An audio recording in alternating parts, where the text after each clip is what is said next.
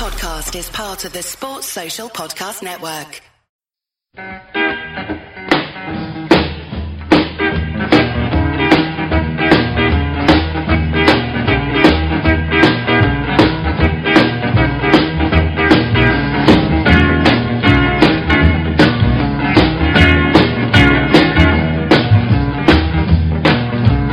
Talk about people that you don't know, jack, jack, jack, jack all the time. Your head so hard you won't pay me no mind. Talk dirty, baby, talk all the time. Talk, talk, talk. Hello, everybody, and welcome to the latest Liverbird podcast. Apologies again, it's been a little bit of a break between this one and the last one. Um, sorry, we did have an international break, and you know, people being available and people being ill and just life getting in the way. Anyway, we're back. We're back to talk to you about lots and lots and lots of stuff. Uh, because lots has happened since the last time we all spoke to you. I have my regular contributors, Mollie and Randi, on this latest edition. Welcome aboard, ladies. How are we? How are you, Mollie? Good, thank you. Excellent. And how are you, Randi? I'm fine, hanging in there in these Christmas and winter times. Yes, yeah, we're on we're on the final run in towards Christmas, which is always an interesting time of year as well. Anyway, so we have an awful lot to talk about in terms of what's been going with our on with our beloved LFC.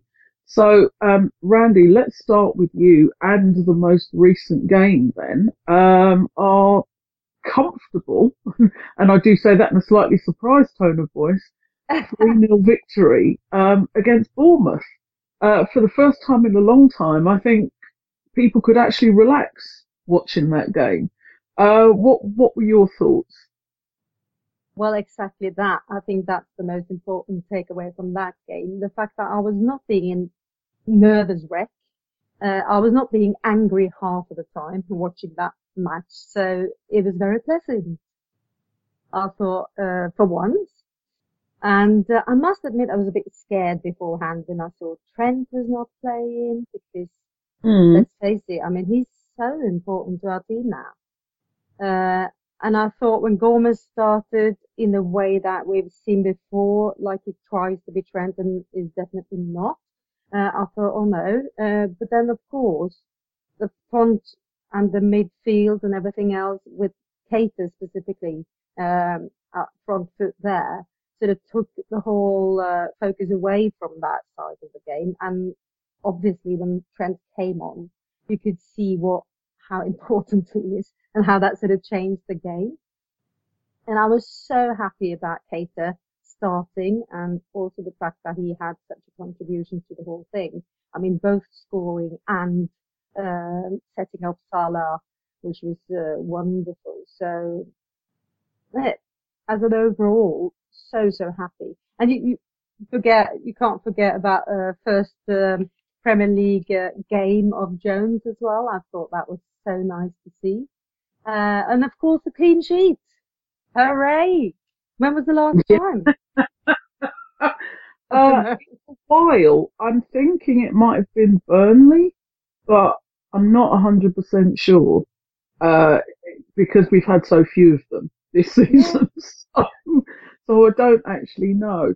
Um, Mollie, seeing, seeing Keita on the pitch, um, and, you know, playing well and contributing, I think, you know, we've all been, we've all been waiting and hoping that we're going to see the, the player that we believe we bought. Um, is this another false dawn, or do you think we're we're start we're going to start to see him feature more in the coming weeks? I think we certainly will in the coming weeks because of the intense fixtures that we have. Um, and obviously with our, our splitting into two teams, um, in the next couple of weeks, um, for the, for the two cups that we're in, I certainly think we will definitely see a lot more Keita, which is a really good thing. Um, and, and it's great to see him. And it's great to see him smiling and scoring and playing so well because there's been, you know, quite a lot of rumours about him being unhappy um, because he's not playing. And actually, I don't, I don't know how true that is. I think, I think Klopp is obviously being cautious and tactical as he is and has, I suppose we've really, really come to trust him with that. And I think, I think Keita certainly will feature a lot more, certainly in the next month and definitely for the rest of the season as well, because there is going to be heavy rotation and it, squad depth is something we've suffered for for years and years now. And we are starting to build up that squad depth and with Fabinho out as well. Um, it is great to see him back and he definitely, definitely will be featuring more for the last, especially yeah, the next four weeks certainly. I was I was uh, particularly struck by the the link up play between him and Salah. Um, one is assuming that he's been doing really well in training over the last few weeks because I I remember uh, I think Klopp was saying either before or after the derby that you know he made five changes and he wasn't brave enough to make six, um, and that sixth one would have been putting Keita in the team. So I, I thought that that potentially augurs really quite well for the future. They seem to have a good understanding between the two of them. I was also really pleased to see Oxlade Chamberlain, um, him sort of playing at the, you know, the playing up front in that front three, but also scoring as well. I mean, we seem to be making a habit, don't we, re- more recently in terms of these you know, balls over the top that are just taking everybody out of the out of the equation and just um, you know landing landing on uh, the player's foot and they're they're just you know belting it into the net. Um, so I thought that was I thought that was great. Every, everybody seems to want to show that they can do a 70 yard pass straight, straight onto a striker's foot at the moment. Um, one of the other things, and, and you did mention him, Randi, when, when we were talking earlier, with, you know, Gomez starting at right back. Obviously, when, um, Lovren went off with cramp or whatever it was, um, and you played him in his natural position at centre back, I thought he was excellent. And, you know, I don't, wa- don't want Lovren to be injured because with Matip out, with Fabinho out, who would be another one of the players we would use at centre back, we are short. I guess you could maybe put Henderson there or something, but actually we, I, you know, we're running a bit short at centre back. But after the roasting he got, um, when we played, when we played, was it Napoli? I think we played, Yeah. um, and he played at right back, and he and he did have a poor game, but I just thought he looked so comfortable and so much better playing in his natural position. And I know he will he will play in whatever position Klopp asks him to for the you know for the good of the team. But you can see that's what he is. He's a centre back basically. Um, Yeah. and I thought he did very well alongside Van Dijk. It was very good to see, wasn't it? Because now he actually looked like he used to be a, a year or two ago before he was injured. He, he was, I thought he was marvelous when he played his, his position because I think that's what it is. And hopefully it's going to be in the future. He was, uh, absolutely wonderful. I mean, all his headers, he, he stopped people, he chased them, he dribbled them. He could suddenly do everything. And I was so happy to see that because as you said, I mean, Lovren has been amazing as well. I mean, he's been his best self, I think, uh, under Klopp. But, uh, you never know. So we definitely need uh, more of these days. And hopefully Gorman is back now and can do a, a good job as he did the other day, uh, where he should be uh, in the centre, in the back. Ollie, did you re- see this weird stat, I think, on social media saying that in all the time we've had Lovren, he's, he's never managed to play seven consecutive games for us or something. I, I saw the stat, but I wasn't. I haven't like checked out anything. um, No, I I- did hear I a rumor that Lovren went off early to set up the changing room with balloons for Salah's assist of the season. So I don't know how true that is, whether that's what actually what happened or What? I don't know. They are they are besties. He, he'd have to mark it. He'd have to mark yeah. it somewhere, wouldn't he? oh God, that's uh, that's. I don't know. I haven't checked the veracity of it either. I haven't. It is one, isn't it? It is a weird one, and like, is that league? I, it's seven doesn't seem like a big number for us, like a centre back to. Do? No. you know? what I mean, to, to that I'm not sure of. I, as I say, I did see the statistic, but uh, like you, I did question it. I wasn't, I wasn't sure how true that was. That he's never played seven consecutive games. It doesn't seem, doesn't seem enough. No, I know. But but the other thing that, that struck me was it it felt more like some of the games last season when we were so much more in control in that, you know, we didn't we didn't allow Bournemouth a shot on target.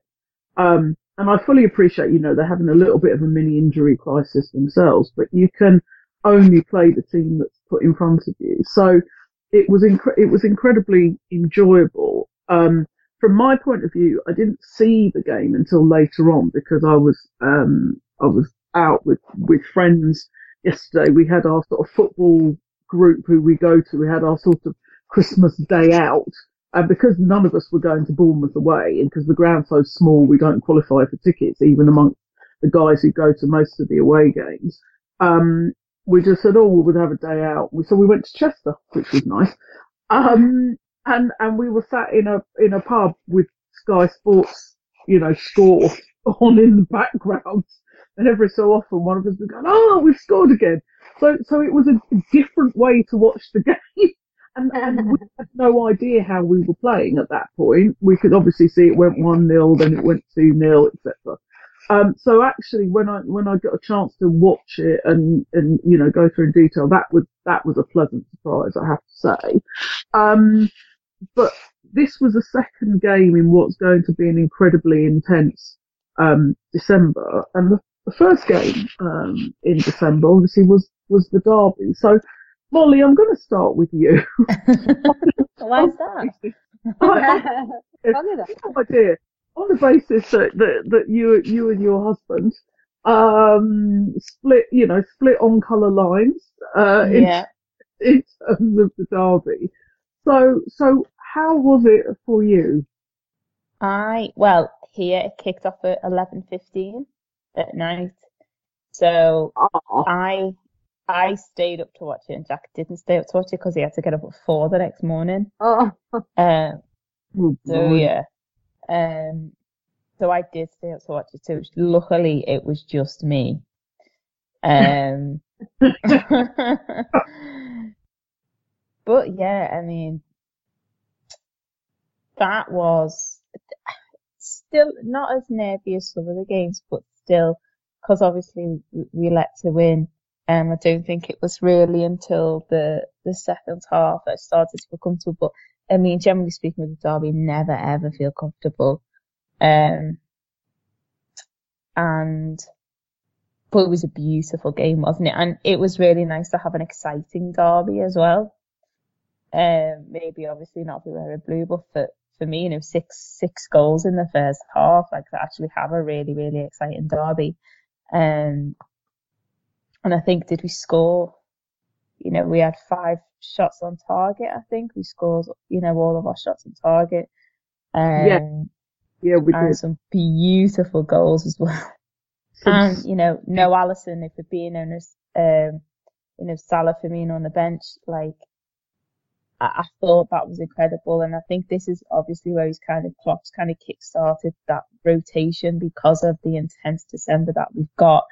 But actually, you know, to see Origi, um, loves the derby goal, Shaqiri, to, you know, Shaqiri coming back, you know, and Mane I thought was absolutely incredible that game as well, and you know, to kind of say, oh, actually, we did without Alisson for being a Salah and Firmino, I thought was incredible.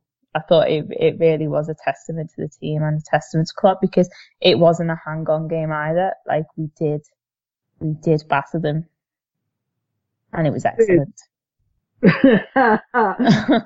so were you were you cheering silently then? yeah, yeah, I was because we it's it's difficult as well. We live in an apartment block, so there are a lot of people around, and we all Yeah. get up at five a.m. So I'd have been really, really unpopular if I'd have just been screaming around the flat. Um, It was just, it was, so, I know that quite a few people had raised eyebrows when the squad was announced, when the team that he picked. Um, and I expected some changes because you just thought you can't keep rinsing the same players over and over. Um, but, uh, you know, there were a couple of me saying to me, a couple of people saying to me, uh, Cott's just taking the piss out of Everton now,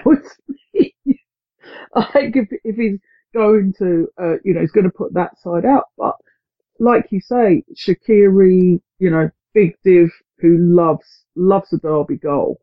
Um, but I just thought the overall performance was so good. Um, I don't know, what was your, Randi, what was your favourite moment of the derby? all the goals were absolutely beauties. They were stunners. And the way, I think maybe even, uh, I'm kind of mixing the last match and the Everton match now a bit, but I think because on beforehand I was so negative and I saw that lineup, I thought, you know, this is not going to be a nightmare. Of course, Origi is going to score a goal or two, but the rest, how are we going to play? How is it going to be set up? Who's going to play where? I was really confused. And then uh, I think Mane, the man of the match, uh, every other touch he had was one of my favorites of that game because he was absolutely brilliant. And I, I can't sort of differ the goals either because uh, I think maybe Origi's first. Uh, none of them were easy goals. None of them were obvious goals. They were really difficult, but it looks so, so easy when he does it. So it has to be Origi for me, even though Mane was my man of the match. So for the goals, Origi, stunning. I do think that it was, uh, it was uh, the bit that the bit that I wasn't happy about. To your earlier point, Mollie, was letting in two goals. I think we could have defended both of them better, but the fact that we were just so clinical, I loved that. I mean, Mane was practically unplayable in the first half. Um, Origi's second goal was Unreal. just something Hmm. absolutely stunning.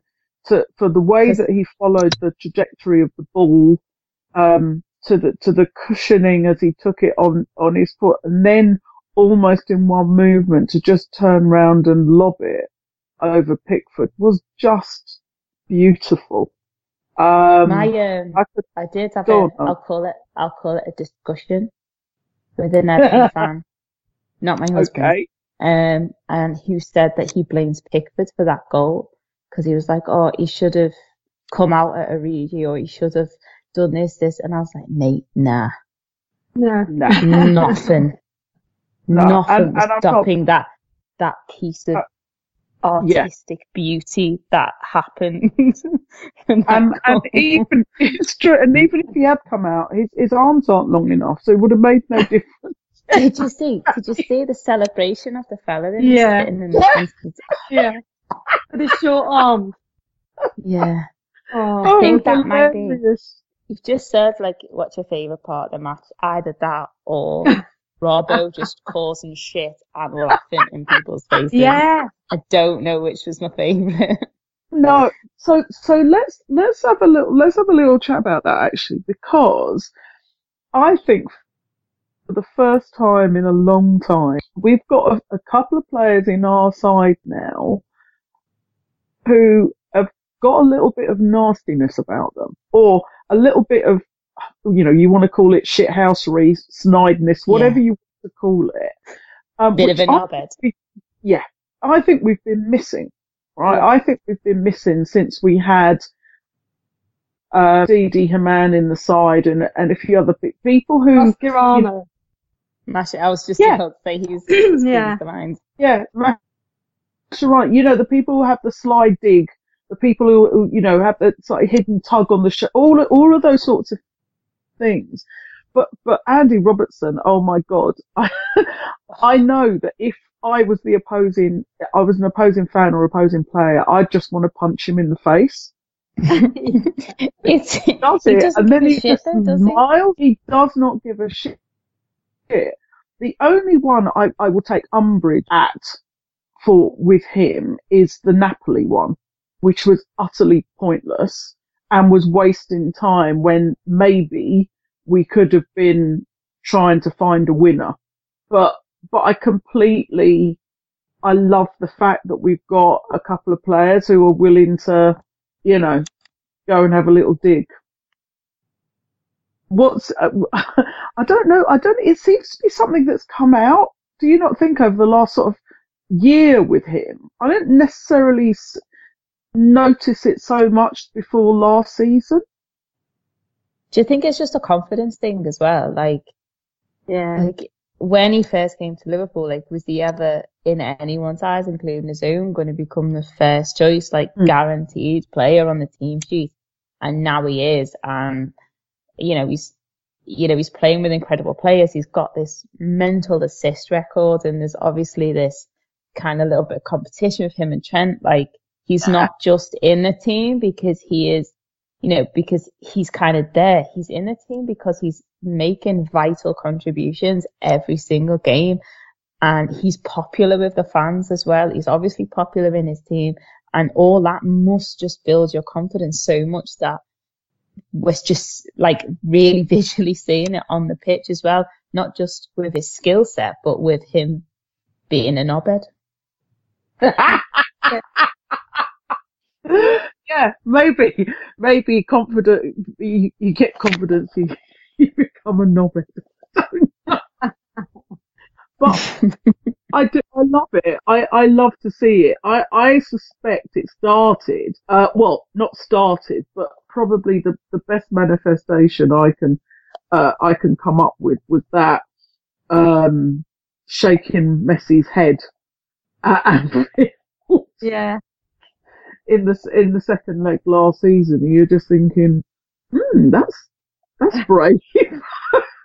I mean, I loved it, but you were just like, okay, you need to back this up and, and we did, and maybe that's also part of it is that, along with your point about confidence, he knows he can back it up.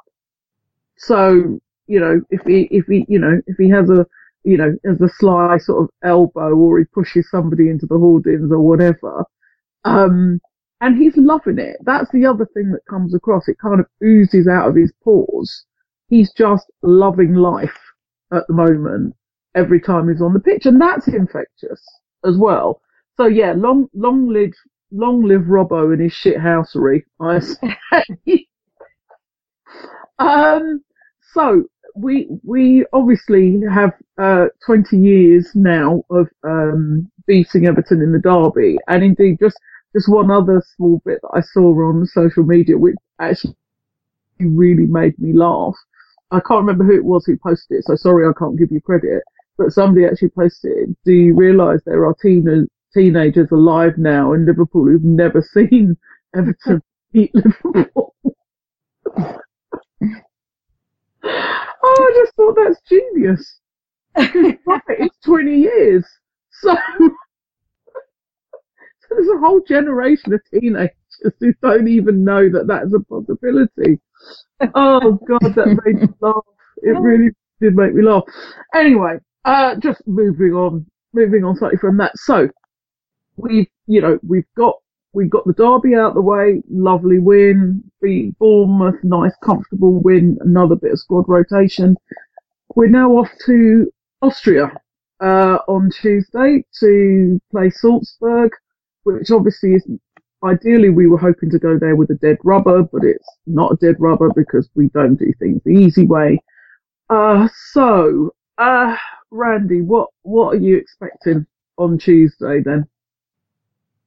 Uh, I really hope that we learn from when they visited us because I think we were a bit arrogant that time. I think we didn't sort of give them enough uh, credit and uh, you can see that match going all over the place. Um, so we should be respectful because they are not. They definitely don't respect us. They think they could be able to go out there and run us over and score loads of goals and they, you know, they've proved it, they can do it and they're young and young people tend to be a bit, I don't know, arrogant and in this way actually going to help them. So if we respect them, if we got no new injuries, we don't have to, I mean, we can put our strongest team out there, which at the moment is a bit, I don't know, there are so many, but I think we have a good chance if we give them a lot of respect. And I definitely, I really hope the team thinks as I do. I definitely don't want to play Europa League after Christmas. I mean, just get through this, uh, and get to the next stage because our priorities should be elsewhere anyway, but I'm definitely not playing Europa League. So we got a chance. We're just going to have to respect them. So I think, uh, so I think first and foremost, you know, we did an equivalent last season. We went into the final game having to beat Napoli in order to go through. Um, we come into this final group game, we have to get something against Salzburg. As long as we don't lose, we will go through. If we win, we're group winners. If we draw and Napoli get a result against Genk, they're group winners. And then I think there's some, I don't know, some bizarre sort of combination where if we lose, but we lose 5-4 or something, then we could still go through depending on the Napoli result or something. But the simplest thing is if we win, we're through.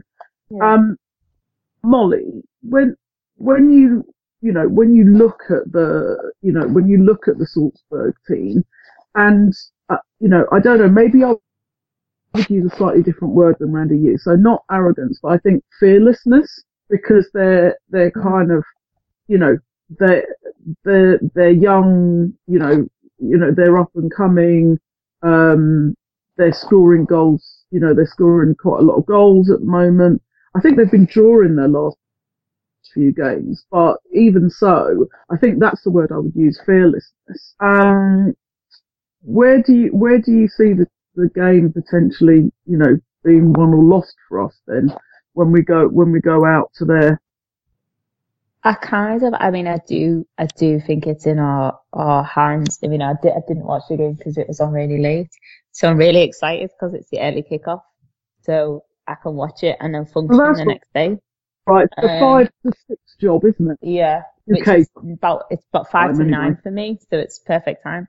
Um, but yeah, so I kind of, I was, I was kind of looking at um, like obviously like the readups and highlights and stuff. And so like we had 70% possession, but both teams had 10 shots, 10 shots and both teams had five shots on target. And it's just like, how do you allow a team with 30% possession to your 70% possession to have the same amount of shots and shots on target? And so I think, you know, and what, you know, we've got to remember as well is obviously they can do that. They're at home and if they win, they go through. And so don't think it's going to be a walk in the park by any stretch, even with the confidence that we picked up from the derby and the confidence that we potentially picked up from Bournemouth. That's all fantastic. And I think, you know, we can switch it up. And I think there are players, you know, like Keita, like Oxa and like, uh, Shaqiri that haven't been playing and that are really up for it and are still you know, are potentially like seeing this really dense time to really come out and prove themselves and, and get some goals in the bag. And that's all really, really positive. And that's something, um, that certainly swings in our favour. But, um, I think we've got to be careful. They, I think they won something like 5-1 yesterday. I'm not really sure who it's against, but, mm. you know, they are still scoring loads of goals. And so we've got to be, like apt. And uh, you know, maybe that's why uh, some people rested yesterday, but I would I would say certainly I'm glad you know Gomez is back and and Virgil van Dijk is is playing and Alisson is is there as well.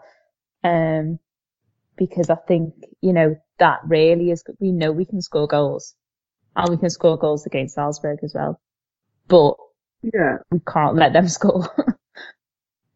No, I think what what we can't afford to do necessarily is get involved in a shootout. I, I think as far as possible as we can, we need to try and control the game as we pretty much controlled it in the first half against them when we played them at Anfield. And it was only, I don't know whether we got comfortable, complacent. Um, I know we kind of all saw that halftime team talk where he just basically, you know, the manager just kind of said, well, you know, may as well just go out and have a, you know, have a go at them. Um, and I suspect it won't be that different a philosophy, but I don't think we can afford to get drawn into that because whilst we might outscore them, I don't think it does a huge amount for our confidence if we end up, you know, winning a game 6-4 or 7-5 or something. As, as boring as it sounds, I'd quite like to build on the clean sheet. I don't think it will be a clean sheet, but I'd love to build, I'd love to build on that clean sheet and, you know, have a 1-0 or a 2-0 or something like that. But they have, you know, they've got weapons and we, and we saw them, you know, they have the, uh, Haaland phenomena, don't they? So, um, as well as, is it the really tall guy whose name I've forgotten also plays for them? Have I got that right? Was that the bloke for Genk? Maybe I've confused it. Yeah, Uh, there's, there's, was it the Genk guy? Hmm, maybe. Yeah. Anyway, regardless, they have weapons, um, which they can deploy against us. So yeah, I would like to avoid us getting into a shootout and have a nice, controlled, focused Champions League performance and a nice 2-0 win. That would be, that would be delightful. But knowing Liverpool, it will be something like a 5-4 or a 3-2, something. And we'd just be there shitting our pants with like, you know, as it goes into injury time. So, yeah, yeah. Tena, Tena Lady at the ready or whatever it might be, uh, for, for Tuesday night. Um, but fingers crossed we, we go through. You know, I want, I want us to at least have a fighting chance in the new year of defending, defending our title, defending our position as champions of Europe. Oh, but did we imagine on the 8th of December or whatever date it is, we would be sitting at the top of the league with a 14 point lead over Manchester City. Um, I know it's only eight against Leicester, and you know, as we're recording this, Leicester are uh, now battering Aston Villa 4-1. So sorry, spoiler alert if anybody uh, listens to this and was saving their saving their playback for Monday night or whenever this this version goes out.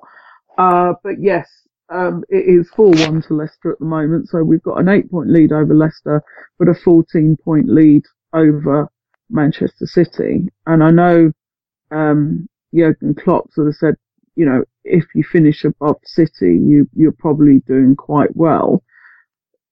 I certainly wasn't necessarily expecting Leicester to be what looks like at the moment our closest rival. Um, well, Mollie, what do you what do you think's going on at City then? I mean, they obviously lost the derby yesterday. Um, we beat them. You know, they've lost as many games now as they did in the whole of last season. So I don't know. I, I I'm interested in what people think is because it's not like they're a terrible team, but they're certainly not playing at the levels they were playing at last season. What is there anything particular thing, or do you think it's a combination of things that's behind that at the moment? I, I'm not sure. I mean, they're blaming injuries left, right, and centre, but I just don't think when you've got a team like City and the squad depth that they have, that actually that is fair. I think you've just got to like pull your socks up. Do you know what I mean? Like in, in in football, pe- people get injured, and you know the teams they put out every week are Yeah. insane, and their bench is always insane. So it, you know that they're saying injuries, but I don't buy that at all. I think I don't know whether it's got something to do with Pep. Like he's just he's currently a walking gif. Like he just does the like he seems to, and passion is great, and that's one of the reasons that we love Klopp is that passion. And I, I, you know, I would never want to see that go out of managers ever. But he is losing his marbles. And I know, like, there's the joke, like, there's always a joke over, like, we're living rent free. He does bring Liverpool up all the time. And if your manager isn't showing, like, he's, did he make a comment about, like, it's like Liverpool's league or something a few weeks ago? Like, if that's coming from your manager, like, as a player, how do you react to that? And so I think like a little bit of maybe their confidence has gone or they just haven't got that mentality. Maybe, I don't know. I, I don't, like I couldn't put my finger on it really. It's, it's a really tricky one because as I say, when you see the team sheet, when you see the, the quality that they have, they should be smashing it. They shouldn't be 14 points behind. Um, but like Pep is like borderline Mourinho at this stage. Mm. Like he, even yesterday, I don't know if you watched the Manchester Derby yesterday, but mm. like the, he was talking to the fourth official and a, like his like eye, like eyeballs looked like he was, they were about to just ping out his face. Like he, he is just like seems to just be losing the plot a little bit. And it's not, as I say, it's not this angry passion that you would get from certain managers. It is like lunacy sometimes. and I don't know if I'm being a little bit unfair there, but I watch Pep and think you've gone, you've gone mad. You've, you've lost your marbles a little bit. I think, um, I think it's interesting because we're in that kind of, we're in the fourth season, um, with him. And I, wonder if there's, so one of the things I think potentially he and Mourinho have in common is almost uh, that kind of final season syndrome. Um, so I think, you know, he did, you know, three, three and a half years with Barcelona and he did three years with Bayern Munich and now he's done three years with City. And I wonder if there is a, whether there's something about a natural cycle starting, starting to manifest itself. I, you know, as much as they've spent, right, and they have spent a lot, the, uh, you know, and you sort of think, oh, well, you know, I have to take off uh, you know, Zinchenko and I have to bring on Angelino or something. And you're going, well, one's a 50 million fullback and one's a 60 million fullback or whatever. So, you know, it's, it's hardly like you're shortchanging yourself. But I think in some of those critical areas, um, so David Silva, uh, who I think has, has been an absolute phenomenal player for them and actually one of my favourite City players you know, he's announced he's going at the end of the season. I, I think you are beginning to see the, the sort of slight degradation of his talents. That doesn't mean he's not still a fantastic player, but I think he's probably not where he was. Um, I also think that they do miss Aguero when he, you know, I don't know how bad the injury is that Aguero's got, but I think there is there is something diminished about them not having Aguero in their in their front three, and I think that they made a a rookie error by not replacing Vincent Kompany, um, and I think they don't they do not have a commanding centre back. The, to me, it speaks volumes that he continues to play Fernandinho there. Um, you know, he was playing him in place of Otamendi, who is a specialist centre back. So, you know, that, with all of the money they've spent, I, I, I don't think they spent it, a, a, big chunk of it on the right thing. And I'm not saying it's necessarily easy to find, uh, some of the best, you know, like a really, really good centre back, but it, it's such a fundamental position in terms of giving you the the the platform in which to go and play the football they want to play. I'm just really surprised they, did, they didn't replace Kompany. I mean, I'm I'm delighted they are where they are, obviously, and long may this malaise last. Um, but I but I do uh, for for somebody who's supposed to be so focused and so into the detail and so you know uh, you know looks at long term and prepping and this that and the other. It just seems a bit of a rookie error to me. I mean, Randi, if you were if you were Pep Guardiola, what what would your next move be? You, you know, you've just lost the derby. Um, what would what would you want to do in order to get a reaction? I think first of all, I've had to stop that spoiled uh, child strategy that he's using. He's doing tantrums. He's absolutely. I mean, no wonder you think he, he's lost it. I mean, he, he's behaving like a three-year-old. I think that has to stop. It doesn't do any his team any good. And you know what? Actually, he said the other day he had a slip of the tongue. He called City his own team for Bayern. I mean, it's true. He, he actually did that. He, he called them. He called them Bayern. He called his own team. He was going to say City or my team, and he said Bayern. So he he must be absolutely out of it. So if I was him, I would go to my shrink my psychologist and say, can you sort me out please? And then I would go to my team and behave a bit more like Klopp, you know, being a bit more down to earth and of course giving them, this might seem impossible, but because it's you. That strategy, not the one that the whole fucking world is against it. And, you know, Liverpool is doing this and Liverpool is doing that. I mean, you have to pull yourself together, for fuck's sake. Well, uh, so I think he's also using the PL, um, the position in the Premier League as um, little focus to take the focus away from what they really want this year. They really need uh, Champions League. So maybe this sort of adds up in a way. I don't know. Uh, time will show, but but he has to do something differently because uh, all the players can't pull this out on their own. Well, it's quite it's quite interesting because there was obviously that film of when they were at the I don't know was it coach some sort of coach conference or something, but both he and Klopp were doing speeches, um, and they were they were talking about stuff, and and I I actually thought they both came across reasonably well considering, um, and yeah, you know, and Klopp was sort of saying, oh yeah, you know, when the Kompany scored that goal and or against Leicester, etc., etc.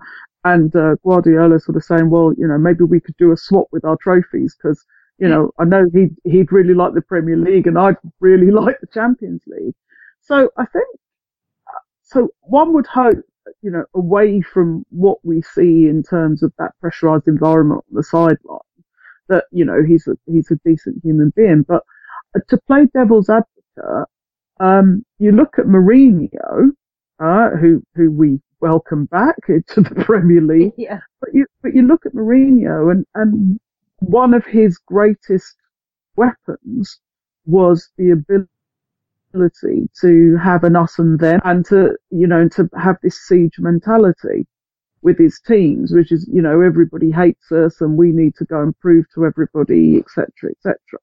Mm. So, well, I think with that, sorry, just Yeah. with that, like, I think with Mourinho, it was always very calculated. hmm, And it was, that was like, that was a tactic that he used. Whereas with Pep, like you say, when he's given a speech in this kind of really calm environment, uh, and he's having like a bit of banter with Klopp, like he's coming across as kind of the Pep that we know that he is. But he just doesn't really seem to be coping and maybe, you know, it, I suppose it's like what comes first, the chicken or the egg, isn't it? Is he not coping because his team isn't doing what Yeah. he wants them to be doing or are the team not doing what he wants to do because he, do, you know, is having these kind of, you know, um, yeah, because uh, so he fits on the sideline or whatever, like you want to call it. Do you know Yeah. I mean? I don't, you know, you don't know. And, and as I say, like, you know, you don't ever want to take the passion out of the game, but if you know, if you if your manager is kind of presenting himself in that way and he is your leader, are you know, are you going to be able to play to the best of your ability? Yeah, I it's you know he has a very intense style, as as Klopp does, but I think they come at it from from sort of quite different positions, and you wonder, you know, which point, at what point rather, do, does the does whatever he's saying start to lose its impact? And we may get to, we may get to see the same thing with with Klopp. You know, say that everybody, you know, everything has its own, um, you know, its own life, um, and potentially, you know, things things run out of impact after a while. I don't know. It comes back to the earlier point. Maybe we're starting to see the beginning of the end or the end of the beginning or whatever it is in terms of um, Guardiola. And I just thought, Randi, because you said he said Bayern, I just thought that was quite funny, only because, um, and I don't know where I read this, and I think maybe we talked about this before. I'm sure I read something that said his wife had got, they still have a property in Germany, in Munich, and his wife had, had you know, gone to spend some time there because she really liked it. And I just, it just, I thought, oh, that's quite interesting because aren't they still looking for a permanent coach for Bayern Munich? There's a lot of rumours that he might be going back. So hey ho, who knows? Who knows? I'm just, I'm just starting more scurrilous rumours now. Um, but but it's interesting because you know I I don't think any of us thought that currently our biggest rival would be a Brendan Rodgers side for the Premier League title. So I think it is going to be an interesting few weeks, particularly as we play, play them on Boxing Day. So let's just, you know, as we, as we, you know, we've been chit chatting away. Let's let's talk about what's coming up over the next few weeks. So clearly, um, we have the um, we have the game against Salzburg, which we've talked about. We then have our lunchtime game against Watford um, before we, uh, to your point, Mollie, before we split ourselves in two, and we sent our, our academy kids to Villa Park, and then the first team squad go off to Doha. Um, and then once we've finished that and we come back together, then we've got Leicester, I think, on Boxing Day, Wolves on the 29th of December, and then Sheffield United on the 2nd of January before, thanks to the uh, FA Cup draw gods, we're back with another dark um, on the first weekend of January. And just to then just to round it all off, we're on our next weekend we play Spurs in their new stadium, and then the weekend for that we host Man United. So in effect, the next six weeks, we pretty much play all of our, most of our top six rivals, as well as three cup competitions.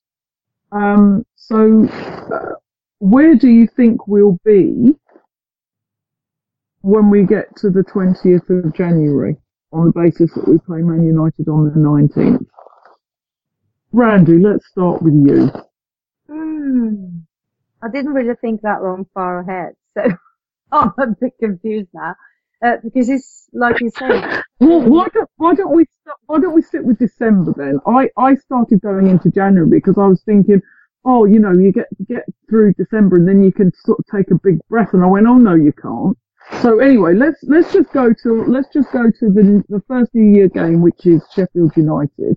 So between now and then, we've got uh, Salzburg, uh, Watford, uh, Villa, Carabao, two games in the World Club Cup, Leicester City on Boxing Day, Wolves on the 29th, and Sheffield United on the 2nd of January.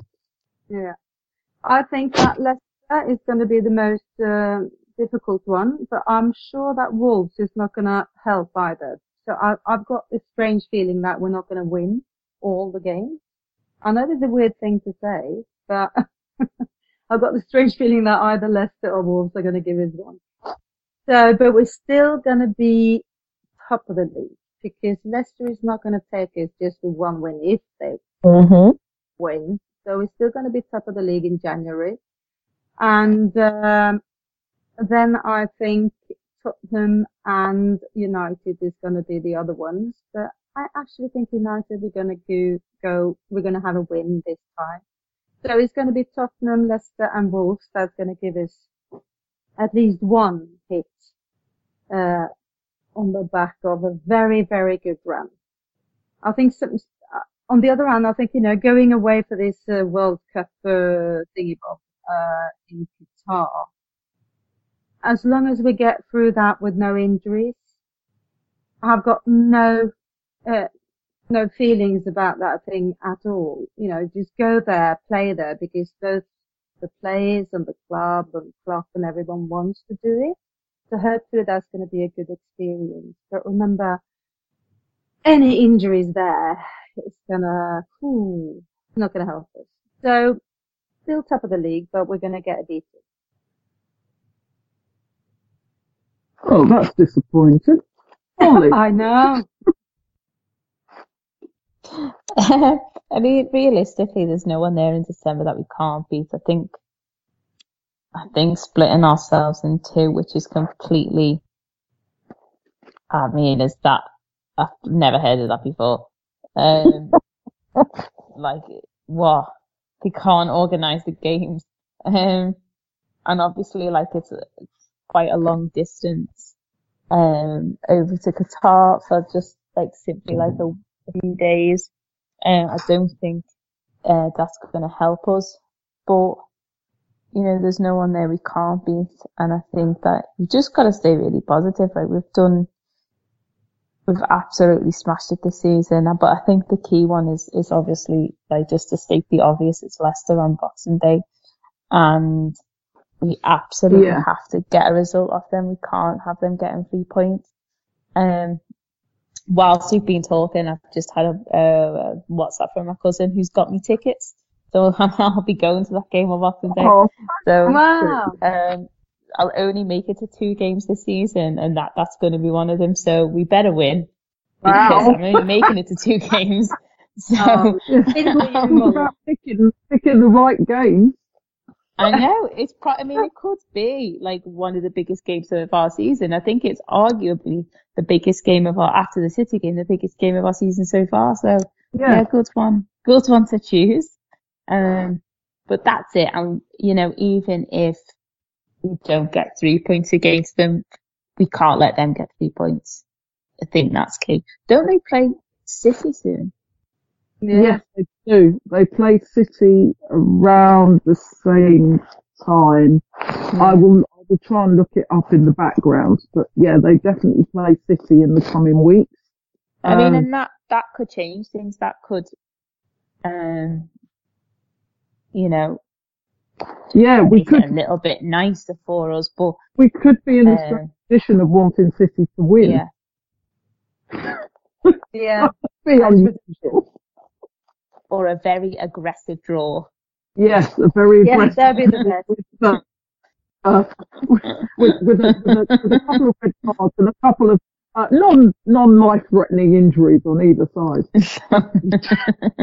A red card Just a few for- niggles. Yeah, And a red card for Vardy. That'll do. yeah, a red card for Vardy, um, red card for Ederson, uh, red card for De Bruyne, red card for Sterling, Schmeichel. uh, Schmeichel, and Maddison. Outside That'll of that, I, I think it would be fine.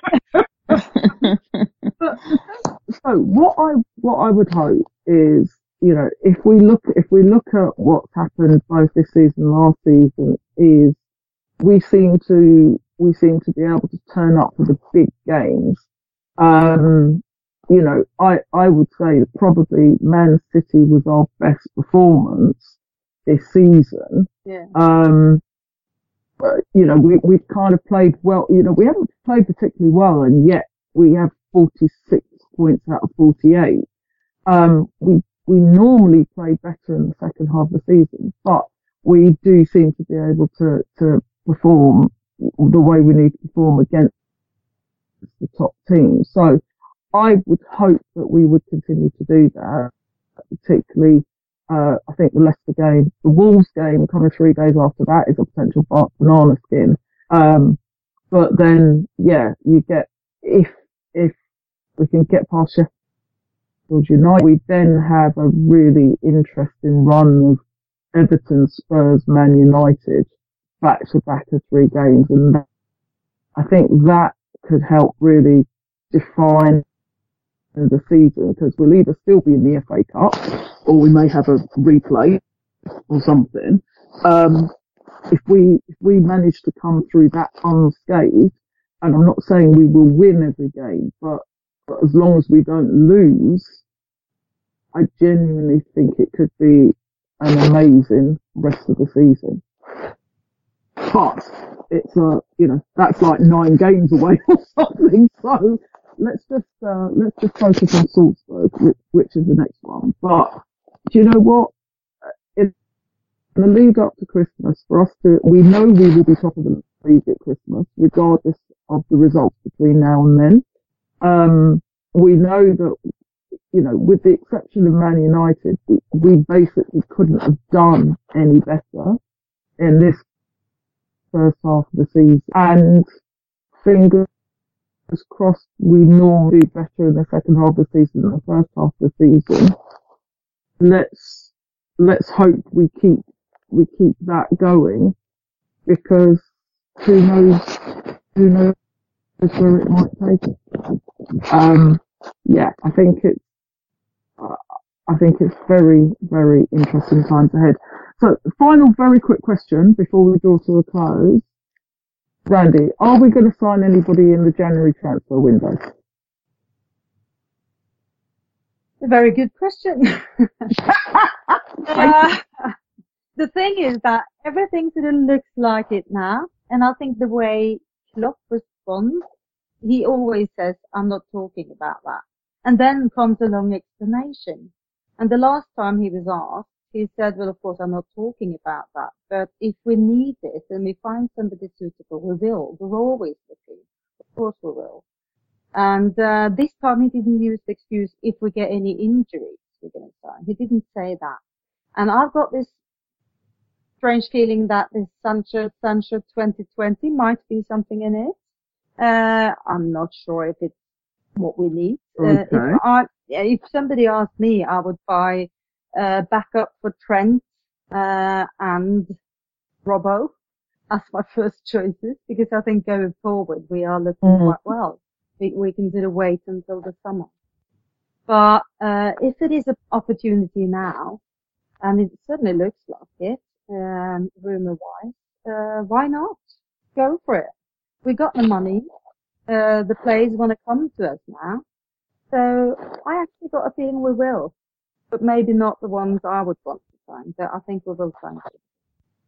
Okay, so uh, potentially yes, and your choice would be a backup defensively.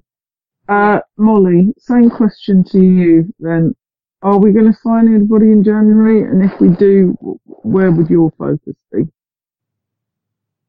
I think similar to what Randi said, I think possibly defensively, but possibly more central, like more of a centre back position. I think, you know, with Matip and Gomez, and Lovren all seemingly quite injury prone at the moment. Um, I think a kind of like a solid centre back um, would wouldn't go amiss. I mean, and, and like I've known there's not really been too much rumour um, apart from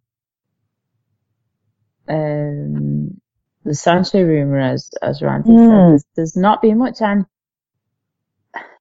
I mean, that would be a massive signing. That would be huge.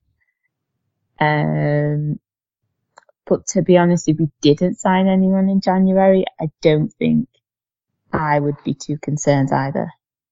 No, I I think I read an article the other day that we're apparently looking at some young Brazilian called hmm, Evanilson, maybe. Um, Everton? No, Evanilson. Definitely not Everton. I know, I know there is one called Everton, but no. Yeah. I, I think it was, I think it was Evanilson, and I think he may play for Flamengo or Fluminense. Anyway, regardless, uh, supposedly we've had scouts, scouts there and we're interested and what have you. And he's a sort of cross between, um, a, a Firmino and, uh, uh, a sort of attacking midfield block. Um, again, it's it's only rumour. I also wouldn't be surprised if we did do some business in January. I I'm sort of excited if we do because I think we'll be surprised, and that's uh, and I think that's what that's the position we are in the club. I think the club can pull something out of their hat now that nobody's expecting. Um, so I, I'm not going so far as to say Mbappe 2020, by the way. um, but but I Uh, gen- genuinely think they might pull some coup out that none of us saw coming. Um, and go on, Randi. yeah, because it- it's been another rumor as well. The, the Sandro Tonali from uh, Brescia, Italy. He's the one that we've been looking at, and he's 19. He's midfield, and he's apparently uh, very, very good. So that's another one. But it's been sort of. Yeah, don't don't suppose there's any any likelihood that we'll be announcing Koulibaly. No, I don't think so. uh, to to give us some uh, some centre back uh, competition. But I, I I do think we need uh, unless they they're really really confident about somebody coming out of the academy. I think we do need to, some some quality backup. The other thing is, I don't know whether we're planning to give Milner a new contract. So from the first of January, he can start talking to other teams because he, his his contract expires uh, obviously at the end of this season. Um, so is that the point that we think that Grukic or Gruich uh, comes back from uh, Hertha Berlin? So he's been on loan for the last two seasons. Do we see him as slotting in? Um, you know, we've got that guy who couldn't get a work permit. Um, Allan, something, you know, the, I can't even remember his name. I'm really sorry. Yeah, Allan. Allan, Brazilian. yes. So, you know, uh, is, is he in a position where he can get work permit? Um, you know, that we do, I forget sometimes, you know, that we've got these various players scattered around who, who genuinely may be able to come back and do a job for us as well. But yeah, I think it's entirely possible they may announce something a little bit special. And then on top of that, we obviously are waiting to see when Nike announce, um, you know, our, our partnership and various different things. There, there's the rumours that they're going to wait for the next international break and announce something big in terms of tie-ups with, I don't know, LeBron James and uh, various other people. So, yeah, I think I think the next couple of months could be could be fascinating in that Yeah. in that. So we have covered a lot of ground today, ladies. Um, I'm conscious we have uh, spent a lot of time talking. Are there any other business, any final things you want to throw into the pot before we draw this latest pod to a close? Uh, let me start with you. Um, the one thing I just kind of wanted to draw attention to really was, I know like we laugh at the derby and I know we've smashed them 5-2, but I think especially this week, um, the friendly derby really came out with the banners about Hillsborough and Duckenfield. Um, in particular, the one that kind of stretched across the two, um, you know, across the kind of, Yeah, um, the, the away section. yeah, the away and the home section, yeah. they've made it so it kind of fitted. Um, and also the Duckenfield is a twat in blue.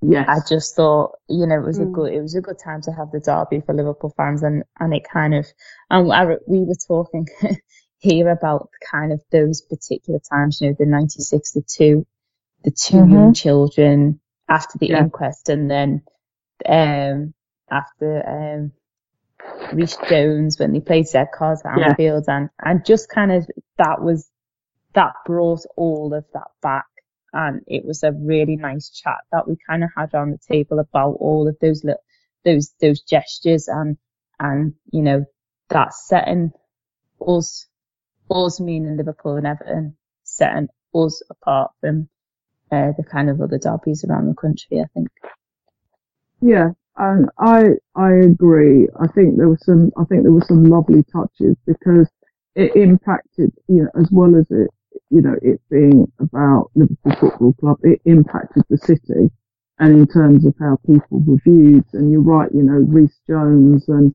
um you know there's there's lots of examples in terms of it. Sometimes things are more important than football, you can come together. So yeah, there was some there was some lovely moments in that, and you know, our our kind of love and thoughts go to the families and the campaigners.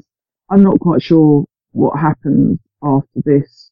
You sort of get to the stage where you think, what more do they have to do? So, um, yeah, I, I hope they, you know, they find out where they where they want to go next, if at all, and if they want to draw a line then you know we support them in whatever they want to do. But uh, it's been a, it's been a long road, and it doesn't look like it's it's coming to an end anytime soon. So uh, yeah, our our best wishes um, and thoughts go to them. So thanks for raising that, Mollie. Randi, any any last thoughts from you on anything? Uh, yeah, well, I was now when we talked about Hillsborough, this becomes a bit stupid. But I mean, my two takes away takeaways that I, was going to lift was just a fresh and alive Keita. It's something that I can use for optimism going forward. And also, I must say that our um, department of uh, what are they called? Medical department mm-hmm. very, very impressive. I must say. I mean, Shaq coming back looking 20 years younger with his new hair. That really also is very optimistic for the future. I think that's brilliant. Look at him though. He looks absolutely different character. I, I I know we've gone from the sublime to the ridiculous here, but do, is I that know. I know I know we're all looking at his hairline going, mm, that looks different. Do we? Yeah, He's had a hair transplant. he has. Or Uh, he's got a very nice looking wig. I don't know what, what, what's going on, but definitely something.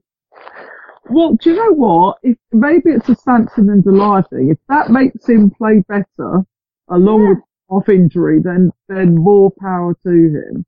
Um, yeah, and and over and above that, and I guess it's it's a it's a slight adjunct to what you said, um, but the for me, I just wanted to sort of talk a little bit. Well, just mention the fact that apparently uh, Anfield is not getting England internationals, uh, allegedly because Yeah. of uh, our private dispute in inverted commas with the Sun newspaper and our refusal to have the journalists um, there. I believe the FA have come out and said that was not the main reason, and there were there were other criteria. I can't imagine what they are on the basis that Anfield, even before it was developed, had England internationals there, held at the ground, um, and were able to successfully host concerts in the summer and do the rugby league like special weekend, whatever they call it. So as far as I'm concerned, I'm not really that fussed about what the reason is. If the FA don't want England internationals to be played at Anfield, that's fine by me. I don't want England games played at Anfield because I think half of their fans are a bunch of arseholes, frankly. And people turning up and start chanting about no surrender to the IRA and stand up if you hate the Scots or whatever else. Um, I don't, we don't need any more of that jingoistic nonsense at Anfield. So frankly, good riddance. Um, and if you could not pick any Liverpool players for England as well, because you don't know how to look after nice things anyway, thank you very much, FA. I'd much appreciated. uh, Yeah. on that note, um, I would like to say thank you both. Um, I appreciate we've we've had a bit of a long chat, but it has been a while since we've been together. So thanks very much for joining me on this latest pod. Um, thank you, listeners, for sticking by us. Um, I would like to point out we are top of the league, but I've been saying that all season, and hopefully I'll be saying it for a little while longer.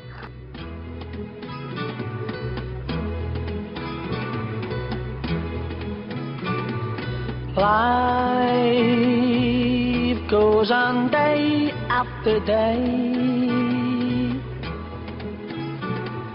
Hearts torn in every way.